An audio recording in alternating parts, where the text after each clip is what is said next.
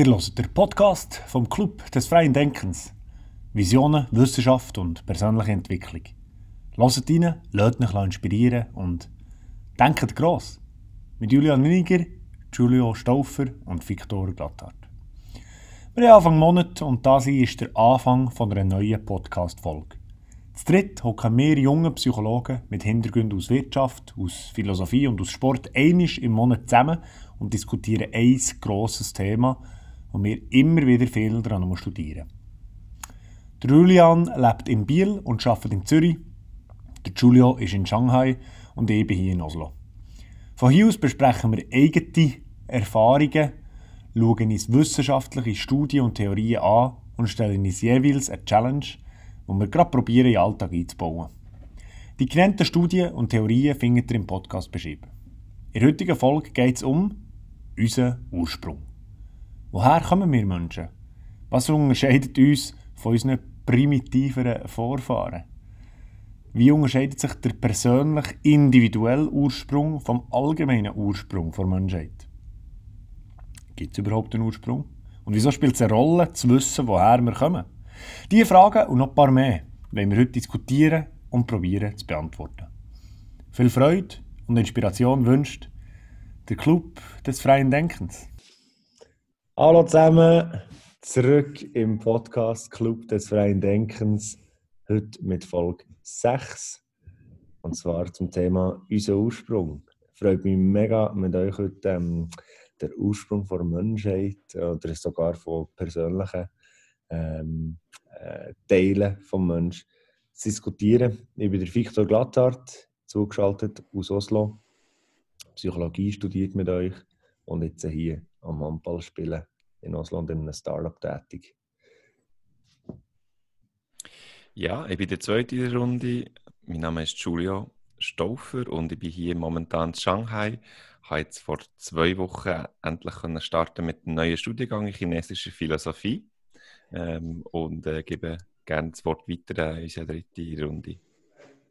Das ist mir, der Julian Liniger, äh, auch an der Uni Bern studiert Psychologie und nachher BWL mit diesen zwei geilen Sachen, also Psychologie mit diesen zwei geilen Sachen.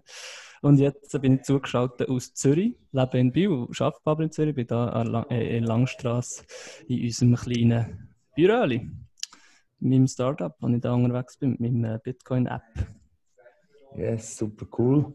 Ähm, vielleicht hören wir von dem auch noch etwas im, im Verlauf äh, vom heutigen Podcast oder von den weiteren Podcasts. An dieser Stelle können wir allen empfehlen, natürlich die ersten fünf mal anzuschauen oder anzuhören in, in dem Fall und äh, sich so ein bisschen Inputs zu äh, holen zu Themen wie Dankbarkeit, äh, die Kunst vom Starten oder Intuition.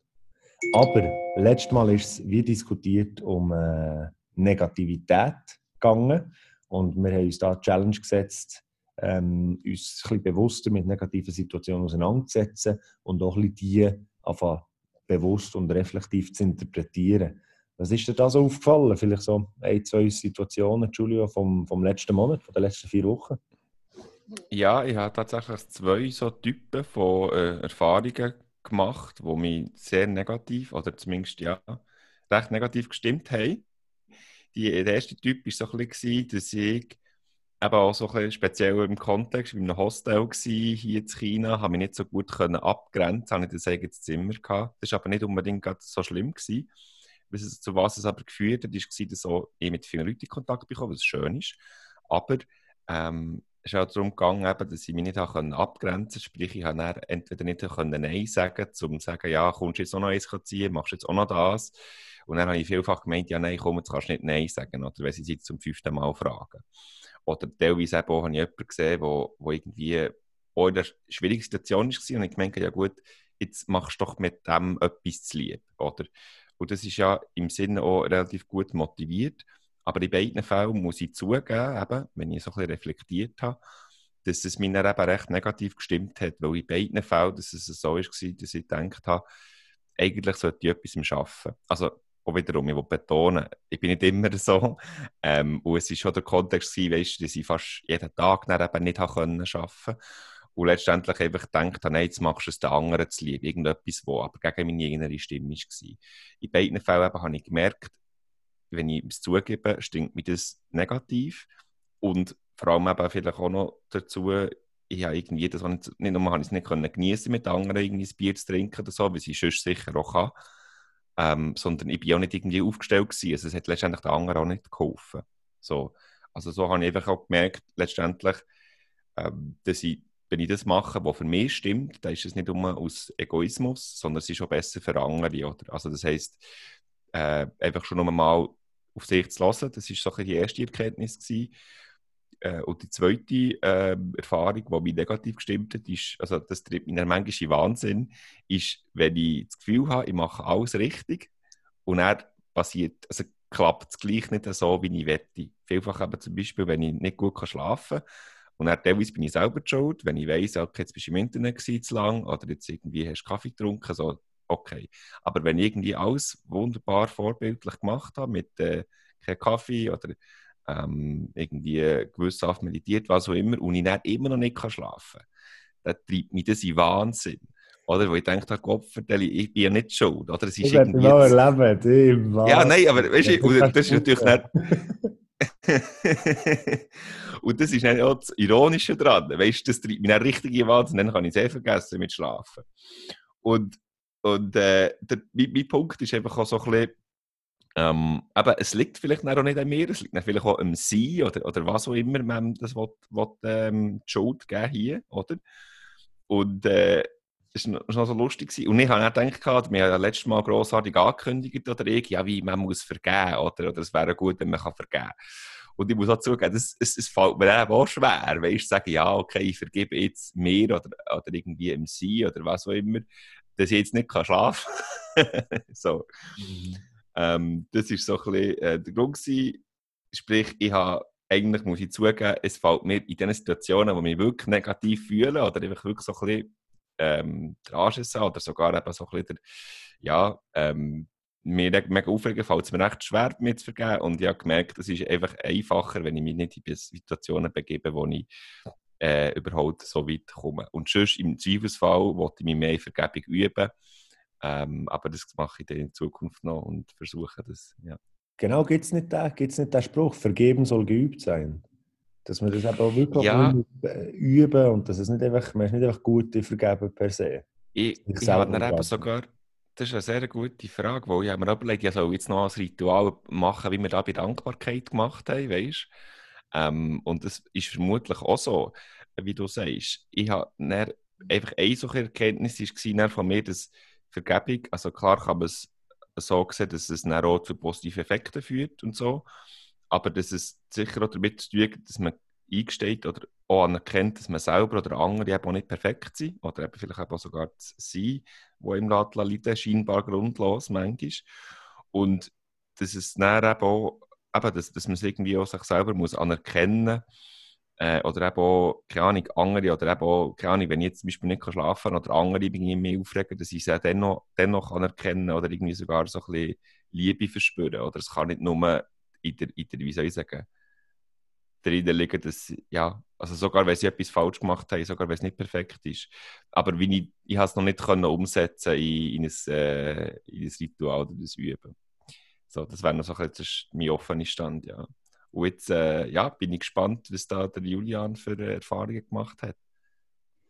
Sehr interessant, Julia. Es ist cool, dass du viel kannst darüber reden kannst. Ich glaube, das ist auch genau wichtig. Das ist etwas, was ich gemerkt habe. Ich habe mit zwei Situationen äh, ein gemerkt und ein probiert zu analysieren. Äh, und zwar sind das zwei einfach so ein bisschen einschneidend, nicht einschneidende Erlebnisse, aber einfach ja, etwas, was ich, was ich gemerkt habe, das ist jetzt wirklich ein das ist etwas, was mich jetzt negativ trifft, oder auch emotional.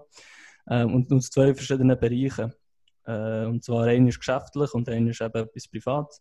Und dann habe ich auch gemerkt, wie du eben, wenn man sich, wenn man sich so offen, wie du es jetzt hast gemacht hast, so ein bisschen tief äh, damit befasst, mit, mit, ähm, mit dieser negativen Situation. Und das ist eben ein großes Learning, ist gesehen, dass es, dass, dass, dass es dann auch viel schneller vorbeigeht oder dass man viel besser damit, damit kann umgehen kann. Ja, wie bei beiden über die Zeit, also über die paar Tage, Wochen, wo ich mich damit ein bisschen befasst immer wieder, habe ich gemerkt, dass eben auch die negativen Ereignisse eigentlich wie äh, den gleichen Lauf nehmen, ein kleines gleiches Muster, egal aus welchem Bereich. Also der eine, der ist gesehen, äh, geschäftlich, wir haben äh, so ein bisschen Statistiken tracken, oder wie viel, äh, wie viel User das wir haben, wie viel Umsatz das wir machen und so weiter, einfach die Geschäftszahlen, KPIs. Und in den ersten zwei Monaten, wir sind jetzt knapp drei Monate live, und in den ersten zwei Monaten waren die sehr gut. Gewesen. Äh, Im zweiten Monat haben wir verdoppelt, alle Zahlen äh, gegenüber dem ersten Monat super gesehen oder sehr exciting. Alles. Und jetzt im dritten Monat äh, ist ein, ein Dämpfer gekommen, weil wir wie nicht extrem weiter wachsen aktuell. Wir sind so ein bisschen stagniert. Ähm, und, äh, und das hat mich, ein bisschen, hat mich ein bisschen getroffen, weil ich das Gefühl hatte, ja, jetzt gehen wir da wirklich Vollgas, Startup und, und Growth und, und, und exponentiell und so. Jetzt sieht es aber aus, dass wir gleich, dass wir gleich wahrscheinlich nicht so exponentiell wachsen, wie wir denken, sondern dass es eher linear ist. Wir, wir machen es immer noch und es ist immer noch okay, aber es ist wie etwas, wo mich, es hat mich, es hat mich, richtig, es hat mich wirklich gestresst, oder? Ähm, und, und im ersten Moment, aber dann habe ich gemerkt, dass, äh, dass eben Zeit heilt Wunden quasi und nach drei, vier Tagen ist, dann, ist es dann wirklich so in ein, äh, in ein Massnahme- und lösungsorientiertes, konstruktives äh, Mindset wieder reingegangen. Äh, nicht, eben die, die, erste, die erste Reaktion ist so wie, ja, scheiße, und wie geht es jetzt weiter und bist planlos und, und frustriert. Und nachher geht es aber ziemlich schnell, nach ein paar Tagen, automatisch quasi, wie der Mensch ist, wahrscheinlich so konstruktiv, dass er automatisch ein in Massnahmen anfängt denken und okay, was machen wir jetzt damit und konstruktiv und wieder aufbauen, sich wieder aufbäumen, äh, wieder eben, du bekommst eine Box in, in, die Schnur und gehst im Boxring auf, auf den Boden, aber du willst ja wieder aufstehen und willst wieder etwas machen. Und genau das Gleiche war beim, ähm, bei, bei, der persönlichen, beim persönlichen, äh, bei persönlichen Situation. Dort geht es darum, dass eine sehr wichtige Beziehung äh, zu einem Menschen äh, so ein bisschen in, in die Brüche äh, am Gehen ist aktuell. Ähm, und auch dort ist es eigentlich das genau Gleiche gesehen. Eben zuerst, wo, wirklich, wo, wo man den Schnitt gemacht hat, man, äh, ist, wie, ist man so wie fühlt man sich verloren, fühlt man sich allein, fühlt man sich frustriert. Und nachher mit der Zeit aber eben hat man, bekommt man plötzlich wieder Hoffnung und hat man das Gefühl, okay, jetzt habe ich wieder ein paar Lösungsansätze, wie ich weitergehen kann und sieht wieder die Zukunft und ist eigentlich alles wieder gut. Und, und ich glaube, das ist etwas, ein wichtiges Learning, ähm, dass, man, dass, man, dass man das so weiß oder in dem Moment, wo es sehr schwierig ist, wo es sehr hart ist, so eine negative Situation man erlebt, dass man immer weiß und immer fest daran glaubt, es geht wieder weiter, es kommt wieder äh, äh, Licht am Ende vom Tunnel, es kommen wieder bessere Zeiten. Und das passiert automatisch, das gehört dazu, das ist natürlich. Ich glaube, das äh, ist etwas, was ich, ich noch gelernt habe, was noch gute Übung gefunden. Habe, das Analysieren, das Reflektieren von den negativen Situationen kann ich jedem, kann jedem empfehlen. Wie, wie sieht es bei dir aus? Ja, ja, eine ähm, äh, konkrete, konkrete Situation, die passiert ist, und zwar hatte ich einen Misstritt im ersten Saisonspiel, einen groben Misstritt und äh, für einen Sportler ist das immer äh, sehr negativ, weil äh, man kann weder trainieren noch, noch spielen grundsätzlich und äh, macht sich auch gerade Gedanken wieder über wie lange man alt ist und so weiter und so fort. Ich habe eine Woche lang den Fuß extrem ähm, wenig belastet. Ich habe zum Beispiel am Wochenende, am Samstag und Sonntag gesamthaft 1800 Schritte gemacht. Sprich, ich habe mich nicht mehr bewegt als vom, vom äh, Schlafzimmer jetzt auf die Toilette und jetzt, äh, in die Küche. Und bin am Montag zur Physiotherapeutin und die hat mir dann gesagt, ja los, musst einfach weiterhin entlasten, ich, man kann weiterhin nichts machen. Und dann bin ich, habe ich richtig gemerkt, bin ich richtig gestresst und negativ geworden in diesem äh, Augenblick, weil ich mit anderen Erwartungen in das, in das äh, Treffen begangen. Ich habe gehofft, dass sie mir dann sagt, ah super, ähm, man sieht die Verbesserung und das. Und äh, wenn es jetzt noch nicht gut ist, dann machen wir noch ein, ein Bild, ein Röntgen oder irgend so etwas, weißt ähm, und bin richtig, habe plötzlich eine von der liebsten Personen in diesem Verein, nämlich Physiotherapeutin, super cool und mega herzig, habe plötzlich die auch ein bisschen angeschnauzt, weißt Und das ist extrem untypisch. Ich habe also gesagt, ja gut, äh, mache ich halt nichts, weißt irgendwie so, ein blöder, ein blöder Satz gehen. Und ich habe mich in dem Moment gerade gemerkt, okay, jetzt bin ich richtig negativ ähm, drauf und habe sehr bewusst eben auch, genau, weil, wir, weil das gerade so ein bisschen das Thema war von diesem Monat, mich von der Situation entfernt bin vor dem Training noch einmal äh, weg von Halle, irgendwo auf einem Bänkchen, haben wir, haben wir schnell Zeit genommen, mich probiert zu sammeln und eigentlich eben ähm, so ein bisschen, äh, drei Punkte sind mir dort auffallen, die wichtig sind. Erstens Geduld und das ist genau das, das Thema, das bei dir auch äh, zur Sprache ist Julian, weißt, so eine Verletzung geht vorbei zum Beispiel, wenn man zwei, drei Sachen richtig macht und auch wenn man einfach Geduld hat, es wird, es wird gut kommen. Man muss mehr einen Tag warten, bis man wieder weiß, ob es eine schlimme Verletzung ist oder halt keine schlimme Verletzung. Zweitens, äh, emotionale Stabilität, das ist auch etwas, was man lange üben kann und was ihm eben auch hilft, wenn man, wenn man sich bewusst wird, wenn man sich ein bisschen sammelt. Und eben, das, ist wirklich, das passiert mir extrem selten, da bin ich sehr dankbar dafür, aber genauso mehr regt es mich auf, wenn es passiert, dass man dann so äh, einen negativen, so einen kleinen Ausbruch hat, weißt, gegen jemanden, der überhaupt nichts dafür kann. Weißt, äh, und das passt eigentlich auch nicht zu dir als Person normalerweise. Genau. Also das habe ich jetzt noch nie erlebt, dass du das ja. machst. Und das ist auch umso komischer. Ja, genau, und der ist eben, weißt, das ist nicht, der, der, Anspruch ist emotional stabil sein. Die, die externen Faktoren wie eine Verletzung sollen nicht einen Einfluss haben auf meine positive oder, oder auf meine Art oder auf die Art und Weise, wie ich möchte sein Und der dritte Punkt, und das passt äh, vielleicht zu, zu euren beiden Storys so, ähm, und allgemein zur Negativität, Freunde, Familie, ein soziales Netzwerk, das helfen kann. Ich habe nachher zum Beispiel zwei äh, gute Freunde angerufen, die beide auch Physiotherapeuten sind, die gefragt, was ihre Meinung ist zu dieser ganzen Situation. Weißt du, noch so ein bisschen externes Expertentum hineingeholt und, und auch ein bisschen eben die haben eigentlich das Gleiche gesagt, du musst Geduld haben, kommt gut, weißt musst das und das. Aber einfach, äh, das hilft, oder dass irgendwie andere auch noch, auch noch da sind und, und eben können supporten Und das war jetzt ein sehr spezifisches Beispiel, gewesen, aber auch sonst, sich auszutauschen mit anderen Leuten. Das bin ich, würde jetzt so als Daumenregel sagen, hilft immer. Hilft immer. Ähm, Im besten Fall noch jemand, der etwas von dieser Situation versteht. So viel zur Negativität, Jungs. Merci vielmals für eure offenen, offenen Worte und, und ähm, spannend, was, was es auslöst, wenn man sich mal bewusst mit dem Thema auseinandersetzt und dann äh, Alltagssituationen zum Teil, die eben negative Gefühle auslösen. Das heutige Thema aber, das heutige Thema ist unser Ursprung. Und das ist ja sehr breit gefasst und darum umso spannender jetzt zu hören, was ihr euch für Gedanken gemacht habt und was wir, uns, äh, was wir heute diskutieren Julio.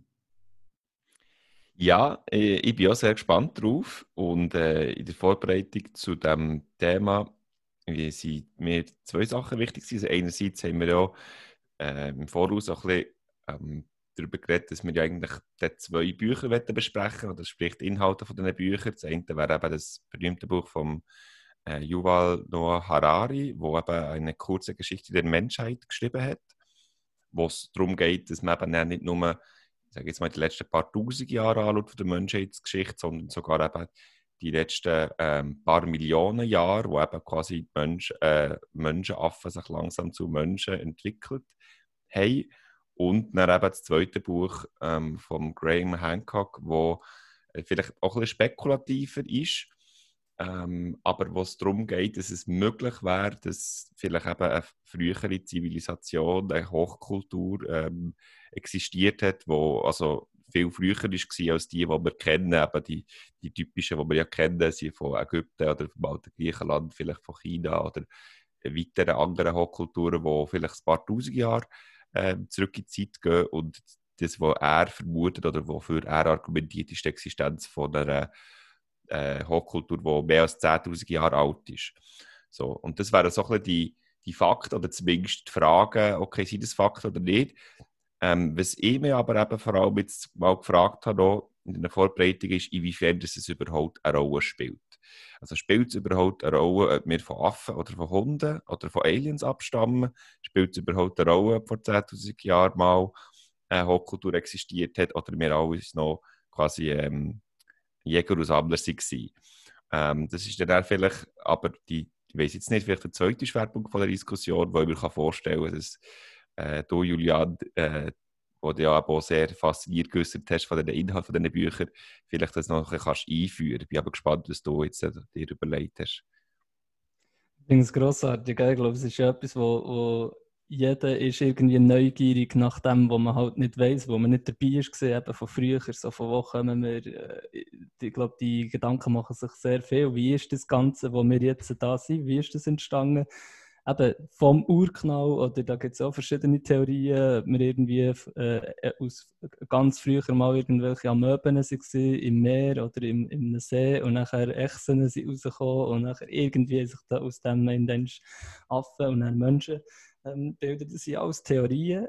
und, und wir, wir äh, überlegen uns das und wollen, das wissen, weil wir eben neugierig sind, aber wie, wo kommen wir her und so. Aber geile Frage, die du dann eben stellst, ja, who cares? Oder weißt warum müssen wir das überhaupt wissen? Ist es überhaupt wichtig? Äh, ich glaube, es hat vielleicht, ich glaube, ich, ich, sehe da jetzt auch nicht den riesen Nutzen drin und, und gleich fasziniert es mich extrem. Und gleich, ich glaube, den meisten geht es so, gleich was irgendwie jeder wissen und tut man gerne darüber diskutieren. Und ich ähm, ich habe mir auch sehr ähnliche Gedanken gemacht wie du, äh, Julia. Ich, ich, setze aber auf dich, dass du die Fakten von den Büchern noch ein bisschen mehr präsentierst, weil das habe ich nicht. Ich bin einfach sehr inspiriert von den, ich habe beide Bücher gelesen, aber das ist schon länger her und ich kann es jetzt, ja, kann ich es auch nicht mehr präsent, so fetzenweise. Er wartet ja, ja. andere, ah ja genau, genau von dir, Julian. genau, das habe ich doch gemeint. aber beides eigentlich grossartige Bücher. Eben Yuval Harari sowieso, er hat glaube ich noch, ähm, ich habe beide gelesen, er hat eins geschrieben über die Geschichte, eine kurze Geschichte der Menschheit, wo dann eben eine Million Jahre zurückschaut, von wo kommen wir und wie haben wir uns entwickelt und was hat das für Implikationen gehabt. Und er hat dann noch ein zweites, das auch sehr geil ist, was jetzt nicht unbedingt passt zu dem, aber das ist dann, der schaut, der, schaut der eine Million Jahre in Zukunft und äh, das heißt Homo Deus und der tut er irgendwie, macht er, macht er basierend eben auf der Geschichte, wo wir herkommen, macht er dann Voraussagen, wie, wo es hergehen mit uns und unglaublich faszinierend. Ähm, und, und es zeigt eben auch der Graham Hancock an, ja von dir, also du, hast mir, du, du hast mich irgendwie auf den Trip gebracht und das ist ja ein ganz komischer Typ. Der Julie hat mir auf den Trip gebracht und das ist eigentlich ein ganz wirrer Typ, aber irgendwie ein Genie. Ähm, er ist so halt so ein Alternativwissenschaftler, wo, wo irgendwie das ganze Establishment der heutigen Geschichte in Frage stellt. Also die Geschichte, die wir in den Geschichtsbüchern heute lehren in der Schule, sagt er, ist einfach alles ein Witz und ist alles einfach, äh, und er tut es sehr gut herleiten, dass es wissenschaftlich ziemlich, ziemlich viel von diesen Thesen sind wissenschaftlich falsifizierbar.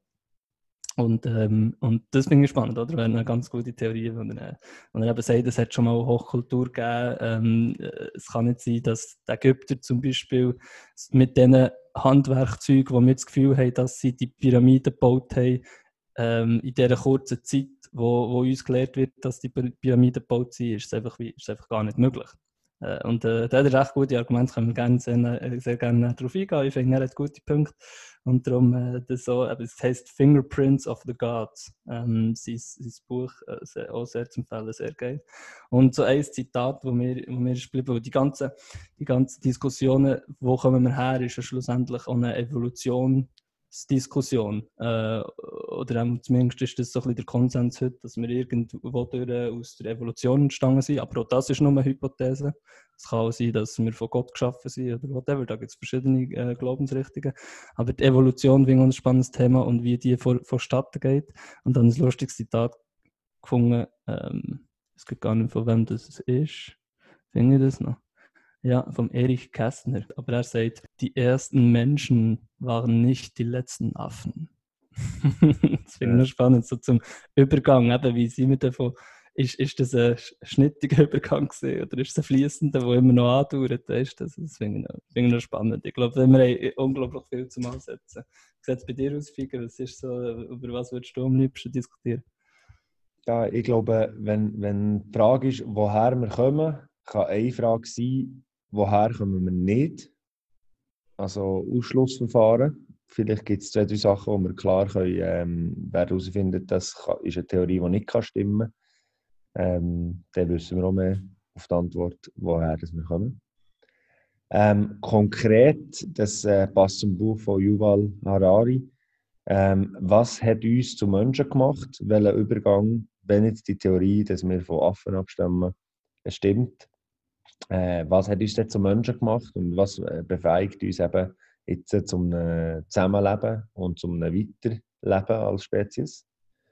Und drittens, ein kleines Detail, vor zwei, drei Tagen ein E-Mail bekommen von meinem Onkel, dass es einen Amerikaner gibt, der den Ursprung von der äh, Familiengeschichte, von mütterlicherseits, ähm, herausfinden Und da ein Familienstammbaum möchte, ähm, möchte aufbauen Und dass das wirklich offensichtlich für viele ein Bedürfnis ist, eben den Ursprung von ihrer eigenen Familie ähm, sehr gut zu kennen. Und das ist irgendein Amerikaner, und dem seine Großmutter ist äh, die Schwester von meinem Urgroßvater, also dem Großvater von meiner Mama. Irgendwie so. Und ähm, dass das eben unser Ursprung kann heissen, unser Ursprung von Familie. Woher kommen wir? Ich würde aber vorschlagen, dass wir vielleicht nicht zu lang, aber kurz schnell auf die Frage eingehen, ob es überhaupt eine Rolle spielt. Wieso interessiert uns eben der Ursprung überhaupt? Weil, wenn es keine Rolle würde spielen dann wäre die Frage, wieso wir überhaupt eine Podcast-Folge müssen machen über das Thema. Oder, also damit habe ich schon suggestiv gesagt, dass es für mich eine kleine Rolle spielt. Aber wieso, wie ist es denn für euch? Hm. Julio, du hast das Thema hier ins Raum. Ja, ähm, ich finde es auch eine interessante Frage und finde es auch schon, eben, dass es euch ja auch ähm, sehr fasziniert, wie eben auch viele andere Menschen. Und ich glaube auch, der Grund, warum zum Beispiel auch du, Julian, so äh, die Neugier empfindest, ist ja auch, auch weil es eben irgendeine Rolle spielt, nicht wahr? Und ähm, ich habe mir das so überlegt. Ich muss vielleicht ein bisschen ähm, das äh, herleiten, aber der Punkt ist der, ähm, es scheint unter anderem darum zu gehen, ähm, um die Frage, wer wir sind als Menschen, sprich, was ist unsere menschliche Natur, wer sind wir überhaupt, oder? Und ähm, es ist, dann kann man ja sagen, gut, man kann das alles rein wissenschaftlich irgendwie untersuchen, also sprich, man müsste vielleicht nicht einmal in die Geschichte zurückschauen, sondern man kann quasi einfach ins Hirn hineinschauen, äh, einfach Fakten sammeln über unsere DNA oder über unsere äh, Psychologie, was auch immer, und dann einfach festlegen, das ist jetzt also der Mensch. So. Aber äh, ich habe auch vor kurzem eine Arbeit geschrieben über, äh, über die menschliche Natur und was man darüber ähm, kann denken Ich kann es aber auch sehr gut eben demonstrieren, dass die Wissenschaft eigentlich nicht äh, kann festlegen kann, was die menschliche Natur ist. Und zwar gehen wir zum Beispiel davon aus, dass der Mensch 80-jährig wird. Oder? Also zum Beispiel, wenn ich würde sagen, ja, es liegt in menschlicher Natur, dass der Mensch ungefähr 80 wird und nicht ungefähr 20. Oder? Dann würden die meisten Leute äh, zustimmen, einfach mal so im Groben und Ganzen. Was man aber wissenschaftlich kann sagen kann, ist nur, dass eben der Mensch unter bestimmten Bedingungen 80 wird und unter bestimmten Bedingungen 20. Oder? Also vielleicht, wenn Bedingungen herrschen, Krieg und Hungersnot, dann wird vielleicht der Mensch im Durchschnitt 20. Und wenn vielleicht Frieden und Wohlstand herrschen, wird er vielleicht im Durchschnitt 80.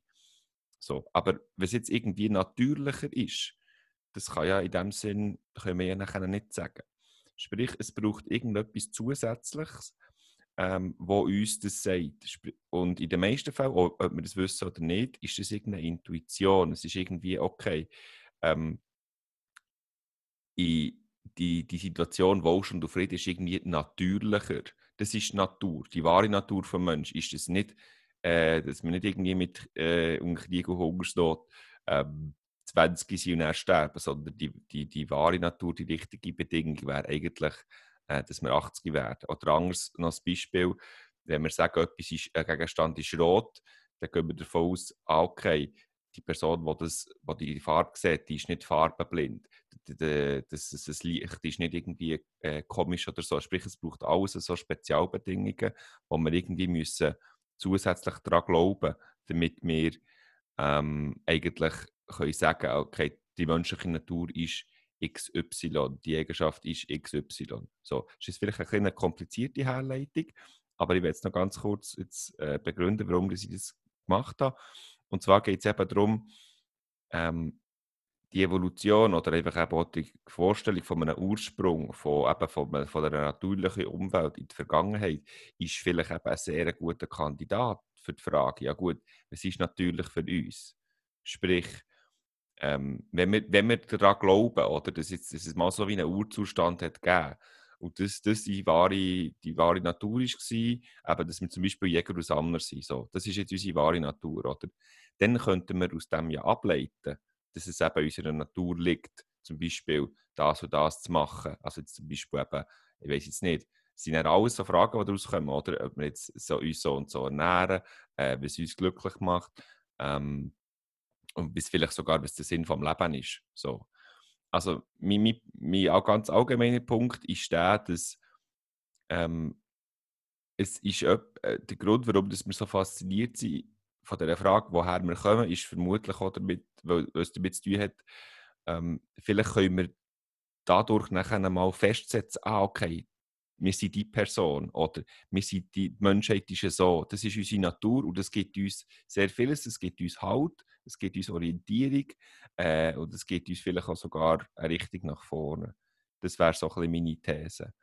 Ähm, ich bin jetzt aber äh, gleichzeitig auch interessiert äh, an der Frage, was ihr denkt, jetzt, weißt, du, was jetzt würde heissen, eben, ja, sagt ihr mal, was, was ihr meint, ob ihr einverstanden seid oder ob ihr gleich könntet sagen, ja, ähm, ist, ist mir eigentlich gleich. Ich, ich war äh, zuerst ein bisschen im Camp, gesehen, ist mir eigentlich gleich. Aber jetzt mhm. nach deinen Ausführungen finde ich, stimme ich dem eben auch voll zu. Ich meine, man lernt ja durch das, dass man äh, mehr lernt, über wo komme ich her, lernt man ja auch mehr über sich selber. Eben. Und und, und, wie man ist und was einem gut und was nicht und, und, und so. Oder? Also das Ding ist, ob jetzt das die Menschheitsgeschichte ist oder ob das am Figen sein Familienstammbaum ist, je mehr dass du lernst, eben von wo du kommst, desto mehr äh, lernst du ein bisschen äh, über dich, wie du jetzt bist, weil es determiniert dich, ja, was du, äh, ja, wer du bist, ähm, von wo du kommst. Und und, und darum ist es eben schon, darum glaube ich, schon relevant. Also da können wir uns auch schon darauf einigen, dass es irgendwie relevant ist und darum, das ist auch der Grund, warum es alle so äh, neugierig macht und interessiert. Und jetzt würde mich aber wundern, aber zum Beispiel Feigen. Was ist, das habe ich mir vorher auch noch überlegt, was ist jetzt, wenn dich jemand fragt, wo kommen wir daher? Was ist unser Ursprung? Wenn ich zwei, drei Sätze muss erklären okay, so ist es abgelaufen, die Menschheit, die Geschichte. Was würdest du sagen?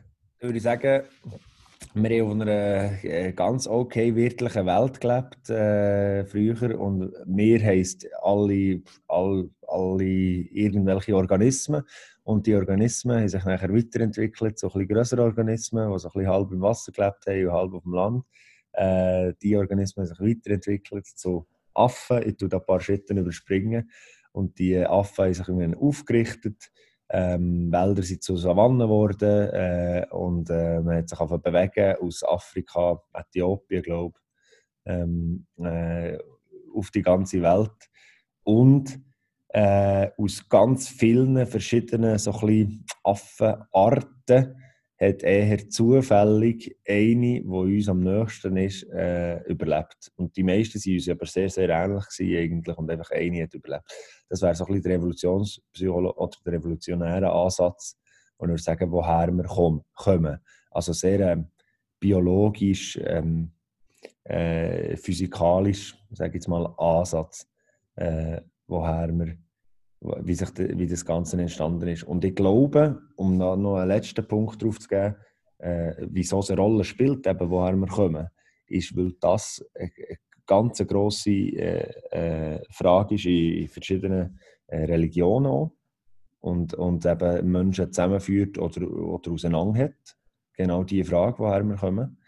Ähm, weil es eben eine Identitätsfrage ist, wie wir alle jetzt definiert haben und wichtig ist für ihn selber und weil die Vergangenheit zu einem gewissen Maß Zukunft kann voraussagen kann. Eben die Art und Weise, wie wir es bis jetzt gemacht haben, sagt zu einem gewissen Maß aus, wie wir es in Zukunft werden machen. Und ähm, der Ursprung von uns ist eben auch der Ursprung von ganz vielen Theorien, wo wir unser Alltagsverhalten erklären. Also die Jäger- und Sammlertheorie wird nachher äh, braucht, ich sage nicht missbraucht, aber wird gebraucht für auch, auch Gender- oder Geschlechtertheorien. Weißt eben, ja, die Frauen müssen sammeln, die Männer sind, sind die Jäger. Basiert eben auf dem Ursprung von irgendeinem Bild von ah, Menschen, die das früher so und so gemacht haben. Aber ähm, grundsätzlich wäre das mein, mein Dreisetzer gewesen, oder mein ein, ein längerer Satz äh, darüber, wie, wie der Mensch entstanden ist. Glaubt ihr, ich sage es jetzt auch mal einfach, glaubst, glaubt ihr an die Evolutionstheorie? Eben. Ganz einfach. Entschuldigung? Ähm, ja, ich tue es mir auch einfach recht simpel halten und sage, ja, ich glaube daran. Ähm, ich glaube da quasi, wie es die Wissenschaft äh, berichtet. Ähm, was ich eben jetzt, also ich, insofern eben das, also was ja auch konsistent ist mit anderen, also sicher ist es für mich glaubwürdiger als andere, äh, so ein bisschen religiös-fundamentalistische Ansichten, wo man quasi die Erde vor ein paar tausend Jahren ähm, ist entstanden, du hast ja gesagt, eben, Victor, woher kommen wir nicht? Du findest es eben unplausibel, dass jetzt eben bestimmte äh, Schöpfungsmythen würden zutreffen im Angesicht von den wissenschaftlichen Erkenntnissen, die wir haben. Was für mich die spannende Frage ist noch, ist eben, wie quasi eben die letzten hunderttausende Jahre oder Millionen Jahre abgelaufen sind. Äh, und eben, was dann eben auch, wie, wie, du schon, wie die beide ja schon erwähnt habt, oder? Weil, auch mit zu tun hat, wie, wie wir leben, was ähm, eben vielleicht auch Beziehung zwischen Männern und äh, Frauen äh, angeht, vielleicht eben sogar auch ein, ein politisches System oder? Verschiedene Philos Philosophen haben sich ja auch häufig einen Urzustand überlegt, wo entweder mega toll war, wo wir zurück müssen, oder wo man irgendwie mega schlimm war und wir, wo wir uns möglichst müssen davon entfernen. Und äh, da finde ich eigentlich die grösste ähm, ja, so ein bisschen Spannung, weil, weil eben, glaube ich, relativ wenig oder ja, äh, relativ viel Spekulation doch eigentlich äh, möglich ist. Ähm, was, was ich aber noch spannend gefunden habe, ist auch so der Gedanke gewesen, dass wenn man von Evolution redet, oder, dass man dann, wir eben zum häufig von Menschenaffen reden, von, von Affen. Oder? Also das ist so ein die Idee. Aber wenn man eigentlich den Gedanken noch weiter denkt, oder, kann man ja sagen, gut, Affen haben ja einen Ursprung gehabt. Also die sind ja auch von Säugetieren gekommen. Und die Säugetiere die sind auch von irgendwelchen Tieren gekommen. Oder die Tiere sind vielleicht von Eizellen gekommen. Also, wenn ich sage, etwas hat den Ursprung, irgendwie der Urzustand, ist es auf eine Art, immer auch wie eine Art, äh, wie soll ich sagen, Festsetzung oder dass man irgendwie den, den ganzen Verlauf irgendwo auch abhackt. Und im Grunde könnte man ja sagen, ja gut, der Ursprung hat auch einen Ursprung, oder? Und insofern geht es immer weiter zurück. Und darum eben, habe ich mich dann noch gefragt, ja gut, es ist schon spannend, es ist schon spannend, wenn man sich auseinandersetzt mit Affen, das ist toll und da können wir sicher davon lernen, oder? Aber wir waren nicht nur Affen für, sage jetzt mal, ein paar Millionen Jahre, wir waren auch sogar auch Einzähler für, oder vielleicht ein paar Säugetiere für ein paar zehn Millionen Jahre und Einzähler für irgendwie hunderte Millionen Jahre, oder? Und vielleicht ist ja das noch relevanter, äh, als dass wir jetzt, äh, keine Ahnung, Affen waren. Also das ist auch so ein bisschen immer die Frage, wenn man, meine Frage ist so ein bisschen, Ursprung, okay, man legt etwas fest als, als früher und das ist irgendwie nachher das, was wo, wo, wo festlegt. Aber eigentlich, wenn, wenn alles so im Fluss ist, oder kann man dann überhaupt ernsthaft behaupten, das ist jetzt genau der Ursprung, der wichtig ist? Oder ist es jetzt wirklich das Wichtige, dass wir jetzt von Affen sind und nicht, dass wir jetzt von Säugetieren sind? Das ist so oh, ein man, Es ist ja immer eine, Zeit, äh, eine Zeitperiode, die man anschaut. Eben, der Victor hat jetzt angefangen mit denen, wo, wo Affen zu Menschen sind worden. Oder man könnte aber auch eben viel, viel weiter, du bist jetzt viel weiter zurück. Und deine philosophische Frage, finde ich, die du jetzt eigentlich in den Raum stellst, die sehr relevant ist, ist, gibt es überhaupt einen Ursprung? Weißt, es, es, äh, oder ist das so abgehackt? Ist es ein Projekt, das einen Anfang, einen Anfang hat und ein Ende hat? Oder ist es vielleicht ein Kreislauf, wo wir einfach jetzt einen gewissen Abschnitt von dem Kreislauf können beleuchten und den Rest nicht? Mhm. Mhm. Also ich finde das eben äh, genauso eine spannende Frage, insbesondere weil rein philosophisch gesehen, wenn man es, wenn man es ganz tief anschaut, gibt es glaube ich schon das Argument dafür zu sagen, es ist nicht möglich, dass etwas aus dem Nichts entsteht. Also klar gibt es da die Theorie mit dem Urknall, aber also ich bin da nicht Physiker, aber ich glaube, auch da gibt es eine Debatte. Und wenn es so ist, dass es keinen wirklichen Ursprung gibt, oder gibt es immer nur wie einen Schritt weiter. Ähm, also wie, es gibt schon, man kommt schon irgendwo her, aber es ist nie fertig oder man kann immer weiter zurück in, in, in die Vergangenheit. Und äh, das finde ich eigentlich äh, extrem spannend. Und darum glaube ich eben auch, dass, dass die Frage, woher wir, oder eben auch zum Beispiel wie du, Victor, mit deinem Fall, dass die Familienursprung, oder? Es ist schon spannend, dass es vor ein paar Generationen war, aber wieso nicht irgendwie vor 100 Generationen oder vor 1000? Und ich glaube, was es damit zu tun ist eben auch, es geht, es geht eben um unsere Identität. Also selbst wenn es so möglich wäre, dass es ein bisschen auch ein eine Festsetzung ist, oder ich will nicht sagen willkürlich, oder, aber irgendwann ist mal okay, das ist jetzt das, was richtig ist, dass es halt wir auch brauchen, weil wir Orientierung brauchen. Wir brauchen auch ähm, eine Orientierung, eine Identität, wir müssen irgendwo hergehen. Und darum ist es schon relevant, dass wir vielleicht sagen, okay, das ist jetzt mal so ein unser Ursprung, das ist jetzt unsere Familie, ähm, und mit dem arbeiten wir jetzt. Das ist genau äh, ein entscheidender Punkt, den ich mir habe überlegt habe. Jetzt, jetzt hast du äh, der, der Zoom hast ganz gross äh, gemacht, äh, vorher mit dem Gedanken, eben, wo, ob es überhaupt einen Ursprung gibt. Ähm, äh, hat der Ursprung einen Ursprung? Und wenn man es aber wieder ein bisschen reinzoomt auf einem selber, würde man ja sagen, ähm, ich habe einen Ursprung, und zwar bei meiner Geburt. Und wenn nicht bei der Geburt, äh, auf jeden Fall bei Zeugung. Ähm, mhm. und, und gleichzeitig wenn, wenn man würde argumentieren dass das eben nicht der Fall wäre, sondern dass es wie ein Kreislauf ist und ein Schritt weiter und ich bin eigentlich die Weiterentwicklung auf eine Art von, von meinen Eltern und meine Eltern sind die Weiterentwicklung von meinen Großeltern. Ist so ein bisschen in diesem Stil, oder? Also es ist, ist wirklich mehr äh, ein Weiterführen anstatt etwas ganz Neues. Was hat das nachher auch für einen Einfluss auf das Selbst, oder? Auf die eigene Identität, wie wir es gesagt haben?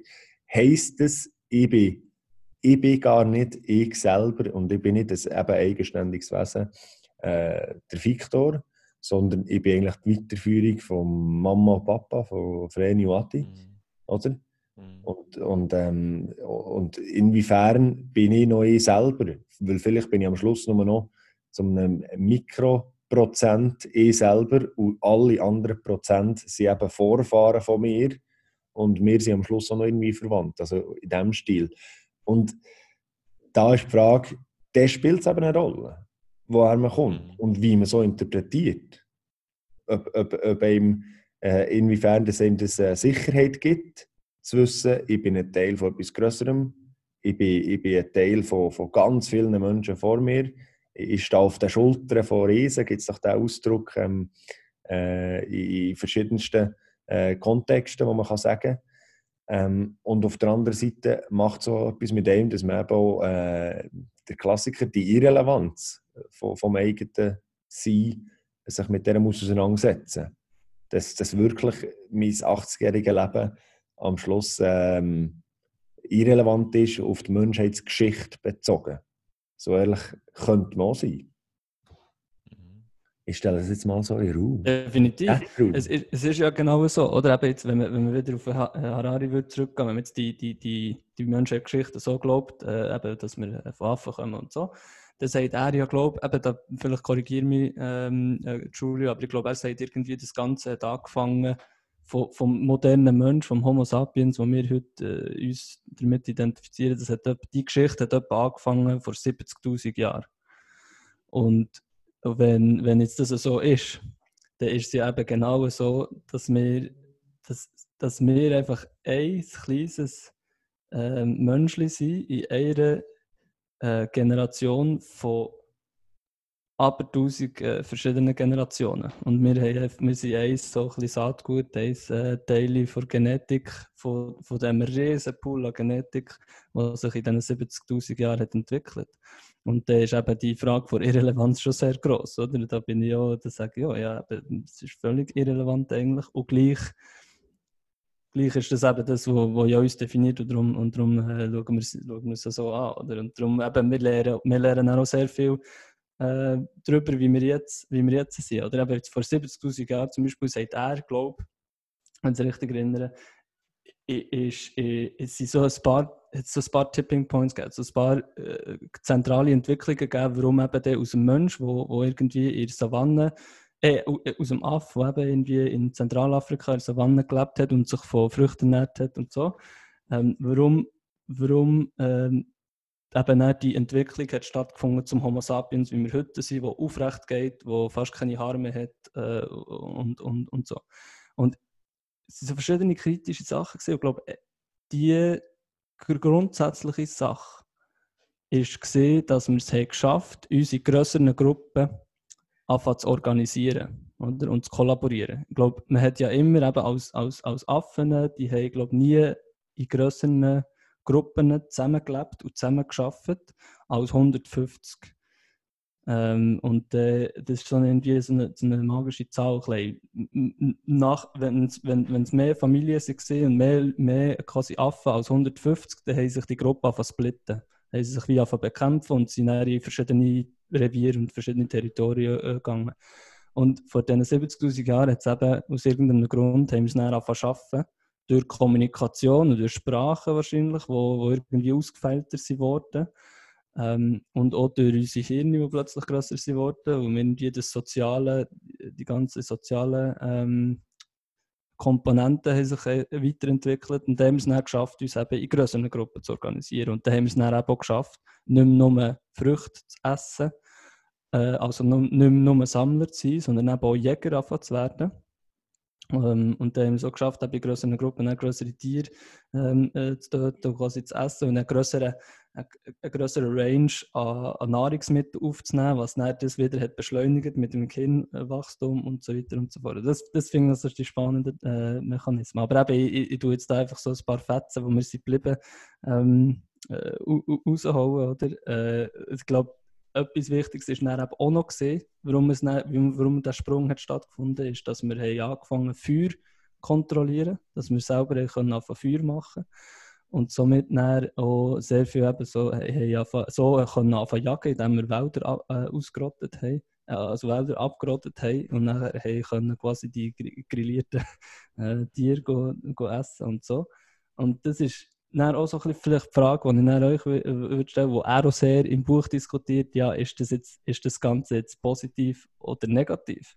Für uns als Spezies, aber auch für die Welt an sich. Wo er nimmt, der Juval nimmt ja auch einen recht kritischen Punkt ein, indem er sagt, ähm, wir sind eigentlich, wenn man es so von Vogelperspektive anschaut, wie ein Virus wo, wo vor 70.000 Jahren in Zentralafrika mal gestartet und jetzt die ganze Welt äh, eingenommen hat. Oder? Und das ist für sehr viele andere Spezies äh, nicht so wirklich äh, erfolgreich gesehen, oder? weil wir sehr viele Spezies so ausgerottet und so. Ich bin jetzt da ein bisschen wirr, einfach am Gedankenspinnen, aber wie seht ihr, das könnte vielleicht auch noch irgendwie einen roten ähm, Faden reingeben? Oder nein, der andere? Ich, kann, würde gerne anschließen bei gerade beiden Punkten, wo, also jedem Punkt, den ihr gesagt habt, weil ich es sehr spannend finde. Eben, ich glaube, da können wir gerade live eigentlich diskutieren, wie man eben die Vergangenheit oder die, den Ursprung unterschiedlich kann interpretieren kann. Weil du, Victor, du hast ja noch gemeint, eben, wie, wie, wie man dann eigentlich kann schließen kann, dass dann eigentlich recht irrelevant sind in unserer individuellen Existenz, wenn man sieht, wie, wie viele Millionen, Milliarden Jahre das alles zurückgeht. Und du, Julian, hast am Schluss gemeint, eben, dass, oder eben sogar der Yuval Harari uns verglichen mit einem Virus, oder?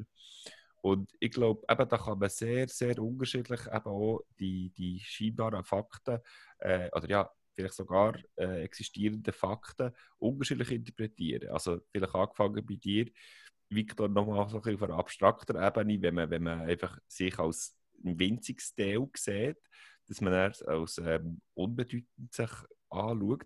Gleichzeitig finde ich es aber eben noch spannend, weil wenn ich aber dann wie mir selber in dieser ganzen, sage jetzt mal, Kette von Ereignissen oder von, von, von Organismen sehe, ist ja schon, weil möglicherweise geht die Kette ja weiter. Also ich bin auch Mitglied von einer Riesenkette.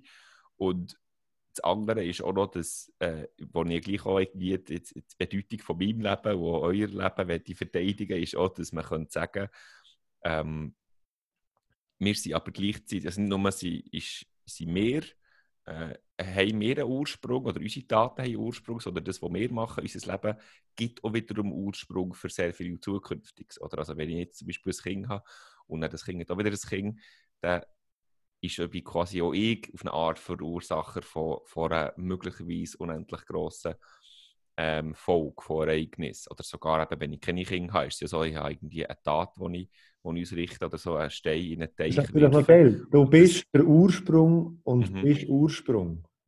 Genau, genau. Also es geht immer weiter. Du bist einfach ein Teil von dieser, von dieser Kette, oder?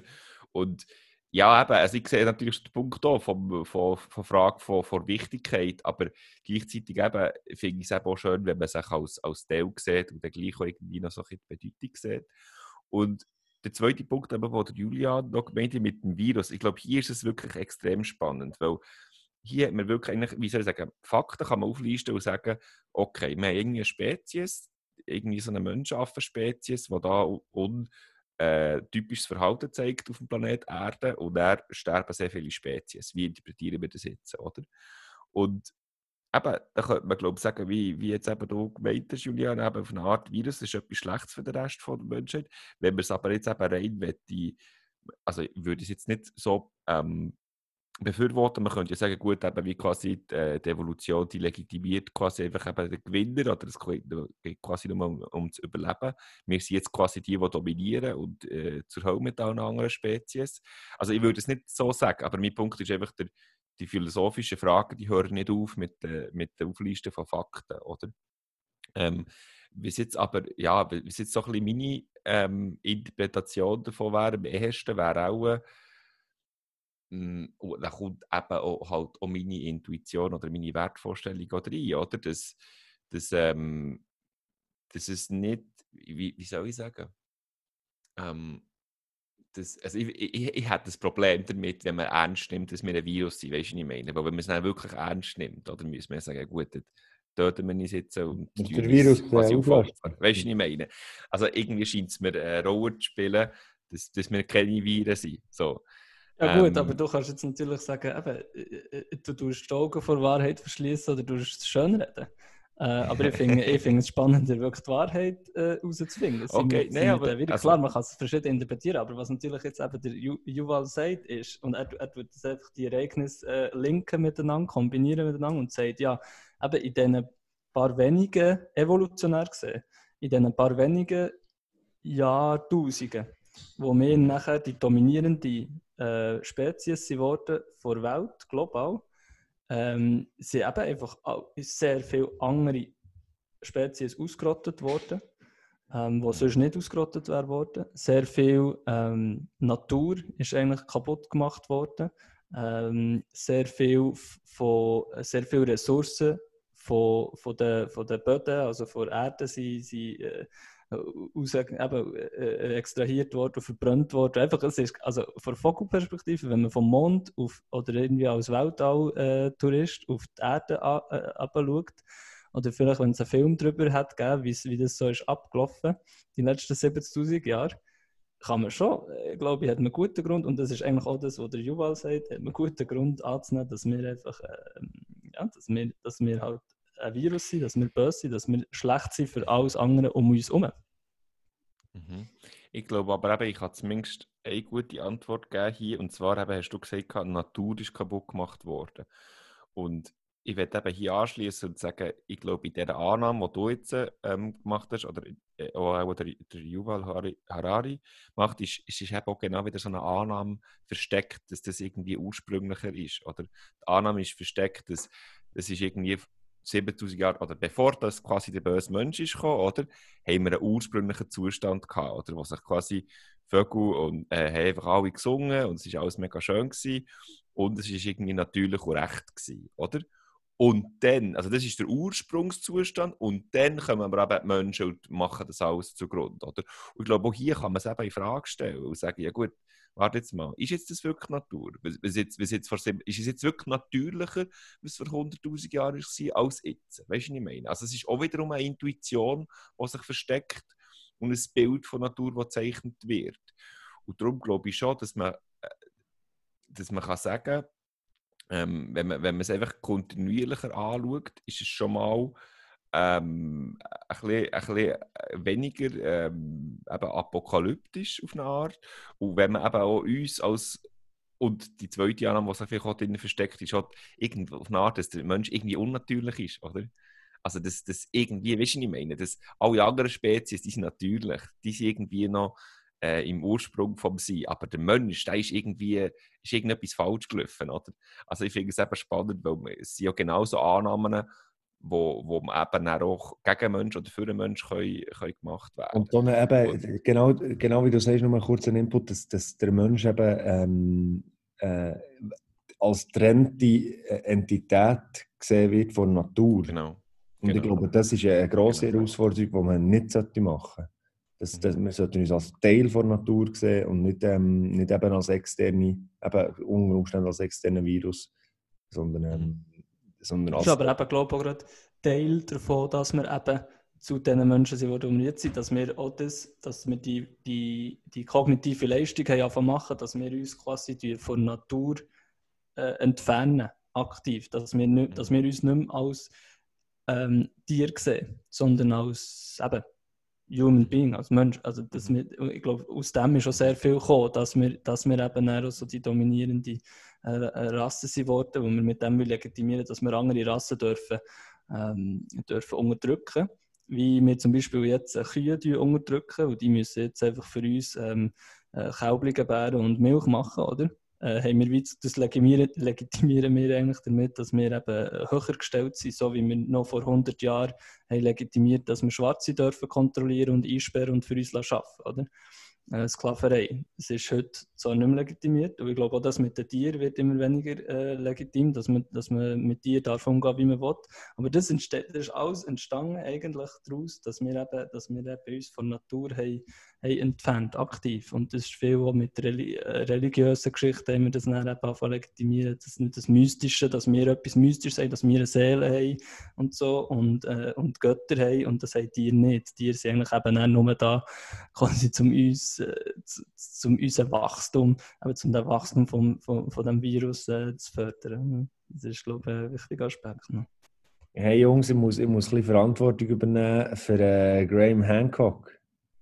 Der, ist, der ist äh, erwähnt Absolut. worden, aber noch nicht besprochen okay. worden. Und wir haben, okay, nur, haben nur kurz Zeit, aber wir müssen schnell den Spekulant yeah, ins yeah. Ganze reinholen. Oh, und da jetzt sehr viel, unter der Juval hat ja sehr viel Unterstützung bekommen mit dieser äh, Menschheitsgeschichte, die er tut, ähm, zeichnen. Und er sagt ja eben genau, okay, dann, wo wir als, als Mensch sehr dominant sind worden, dann sind alle, äh, dann sind sehr viele Säugetiere gestorben. Oder? Das ist eine der Grundthesen, die er sagt. Und er sagt jetzt, Begründung, also das ist Korrelation.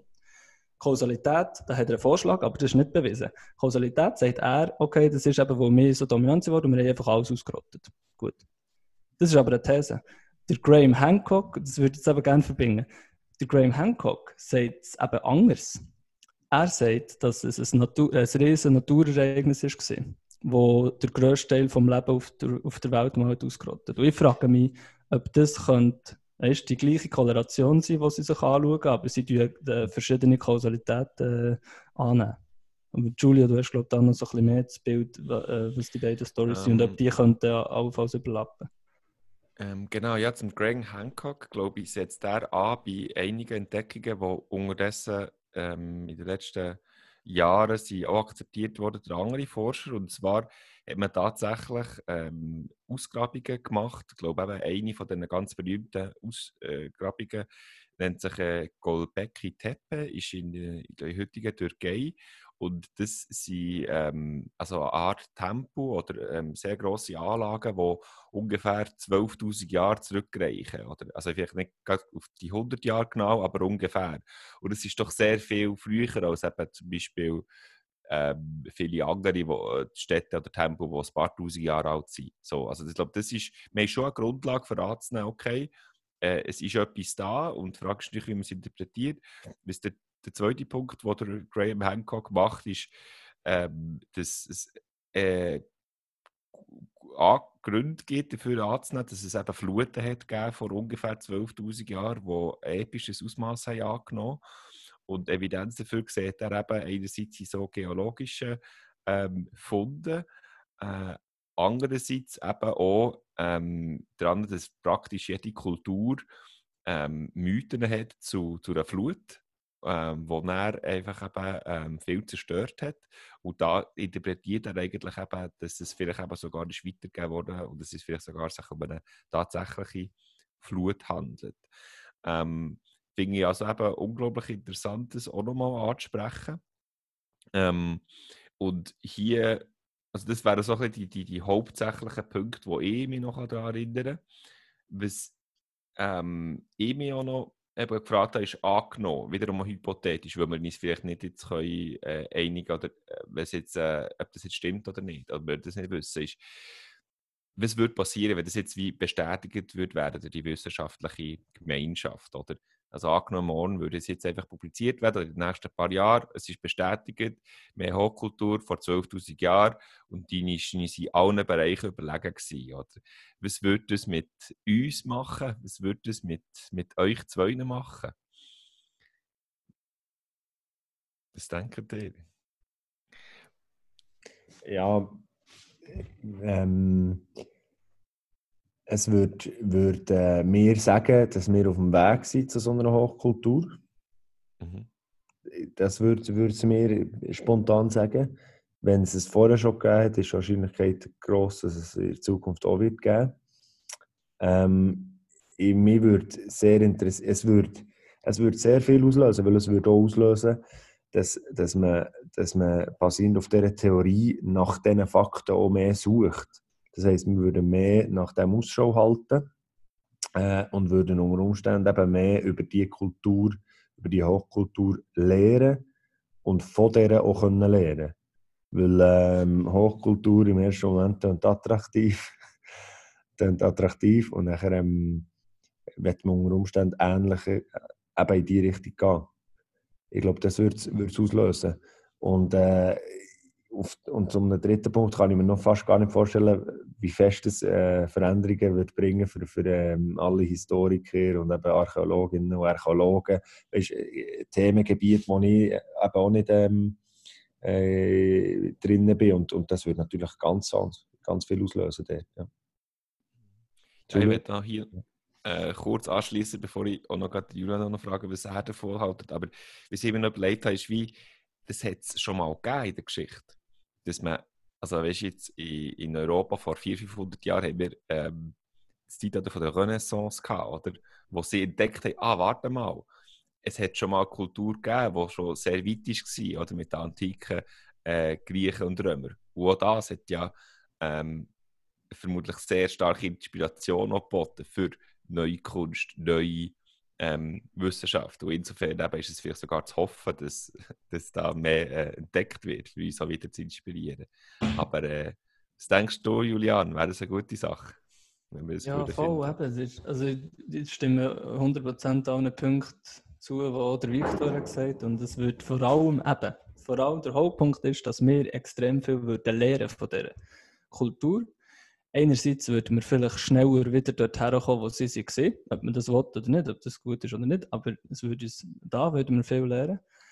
Es würde uns lernen, an was sie sind gescheitert und vielleicht würde es uns lernen, das zu überwinden. Weil er sagt ja auch, der Graham Hancock sagt ja auch, dass ganz viel von diesen, von diesen äh, Megabauten, von diesen riesen Tempeln und von diesen Sphinx und von all den unglaublichen unterirdischen, unterirdischen Tempeln und Labyrinthen, die riesig sind und wo es einfach un, fast unfassbar ist, dass das überhaupt Menschen bauen. Er sagt, bei diesen Sachen mit der heutigen Technologie, die wir haben, könnten wir das nicht bauen. Ähm, und, und, und das sind vielfach eben, sagt er, Zeichen auch für, für, für die nächsten Kulturen.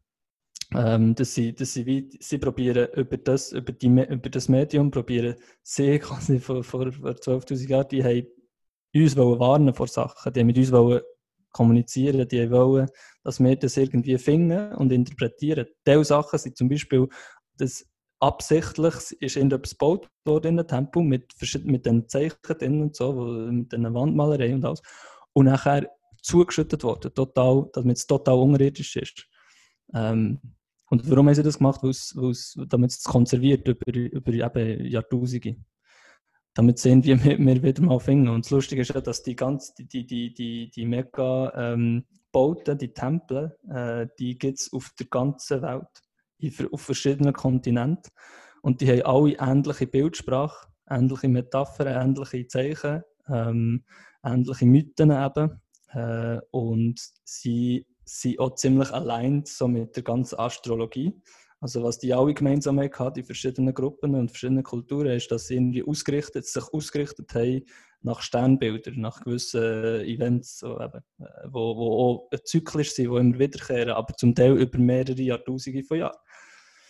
Und die gleich ausgerichtet alle, oder? Und irgendwie, das, das, das sind einfach irgendwie auch Zeichen, oder? Also sprich, man kann unglaublich viel davon lernen und der Punkt, wo du hast gesagt, Julio, ist eben spannend, die, die Tempel und die Gebäude existieren für Jahrtausende, das ist bewiesen. Die gibt es schon extrem lang und es ist auch bewiesen, dass mehrere, dass nicht einfach die Ägypter haben jetzt einen Sphinx gebaut und haben dort ihre Pharaonen begraben und haben es quasi belebt und sind dann gegangen und fertig. Sondern es ist bewiesen, dass ganz viele verschiedene unabhängig von, äh, Völker unabhängig voneinander in diesen Sachen haben gelebt und die, die Sachen haben gebraucht und dann wieder aus irgendeinem Grund weg sind und nachher sind wieder neue gekommen. Also ich meine, über die Tausende von Jahren sind die verschieden belebt gewesen. Und das, du hast angesprochen mit der Renaissance, oder? Es ist, es ist wie gar nicht wegzudenken, eigentlich, dass es so etwas hat müssen geben, schon, dass es vorher schon äh, so menschliche Aktivität und eben eine Zivilisation hat müssen geben und dann wieder Platz hat gemacht für eine nächste Zivilisation und vielleicht wissen wir einfach über sehr viel von diesen Phasen gar nichts, wo, nicht viel Mhm. Außer eben die, die bestehenden Gebäude und so bleibt nicht viel übrig. Nicht viel Fundstücke, die man dann analysieren so. Mhm. Wow. Ähm, ja, also ich finde es eben auch ähm, mega spannend, äh, ganz im Allgemeinen, oder? Wie, wie äh, jetzt, je nachdem, was ihr jetzt noch alles hinzufügen aber ich fände das jetzt eben auch wiederum einen schönen Punkt für äh, langsam hier äh, zu schließen. Und zwar, äh, habe ich es jetzt zum Beispiel extrem spannend gefunden. Äh, nicht nur eben, was Ursprung kann sein, eben bezüglich der Revolutionsgeschichte von der Harari erzählt oder eben äh, möglichen äh, Szenarien von der kürzeren Geschichte von Hochkulturen, wo der Hancock darüber schreibt.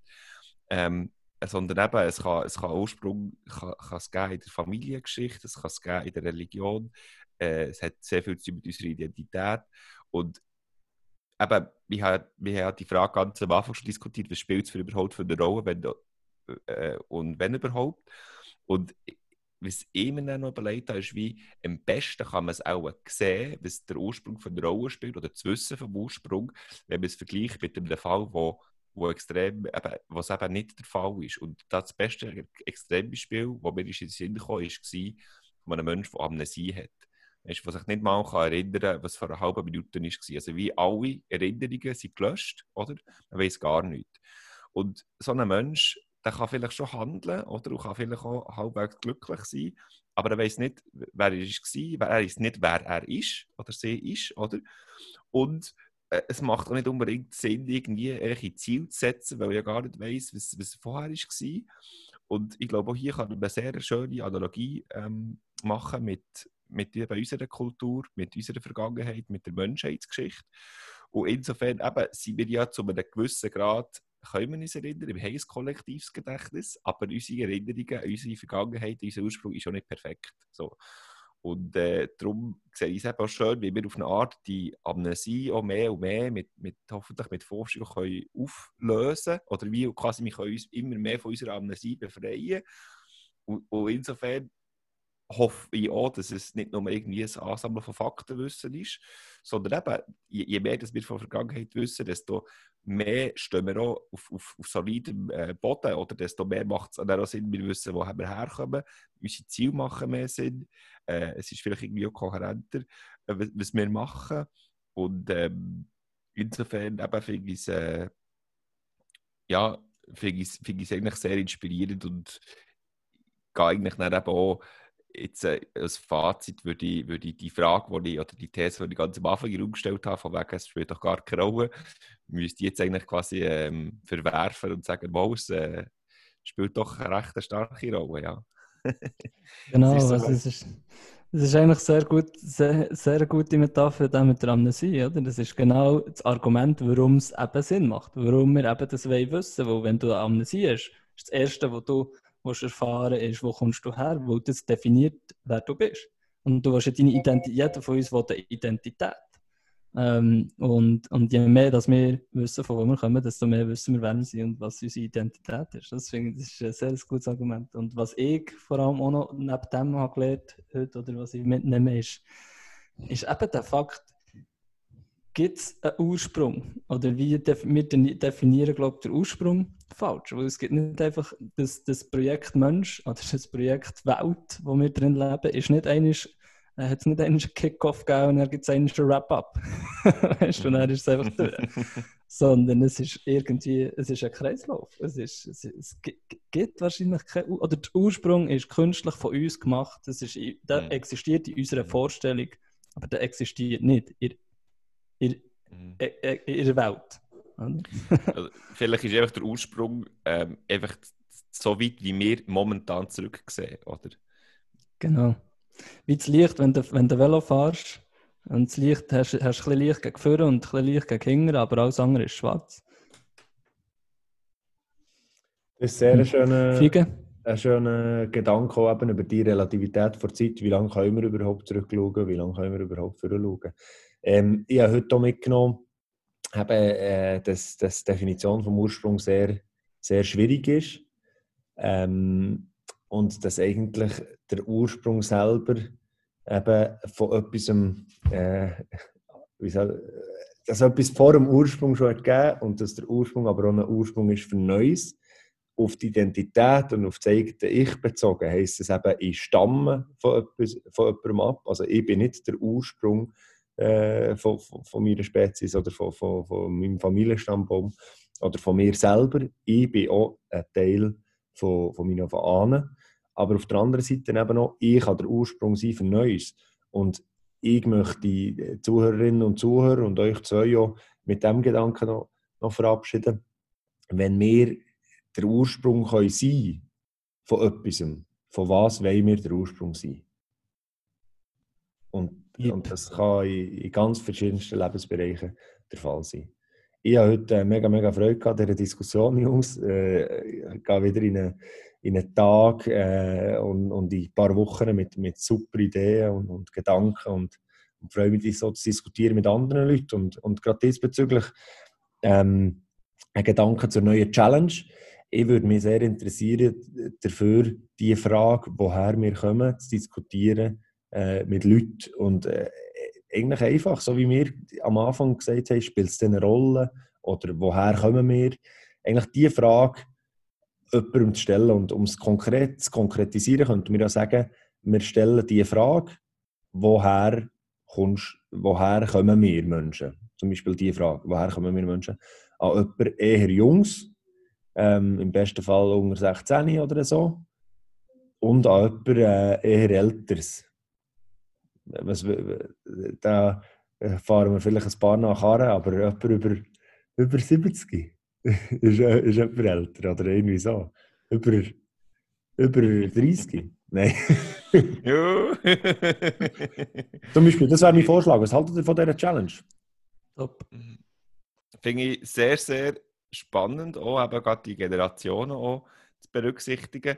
Ich habe noch einen Vorschlag für eine Ergänzung neben der Frage, was ähm, die Person denkt, woher die Menschheit kommt.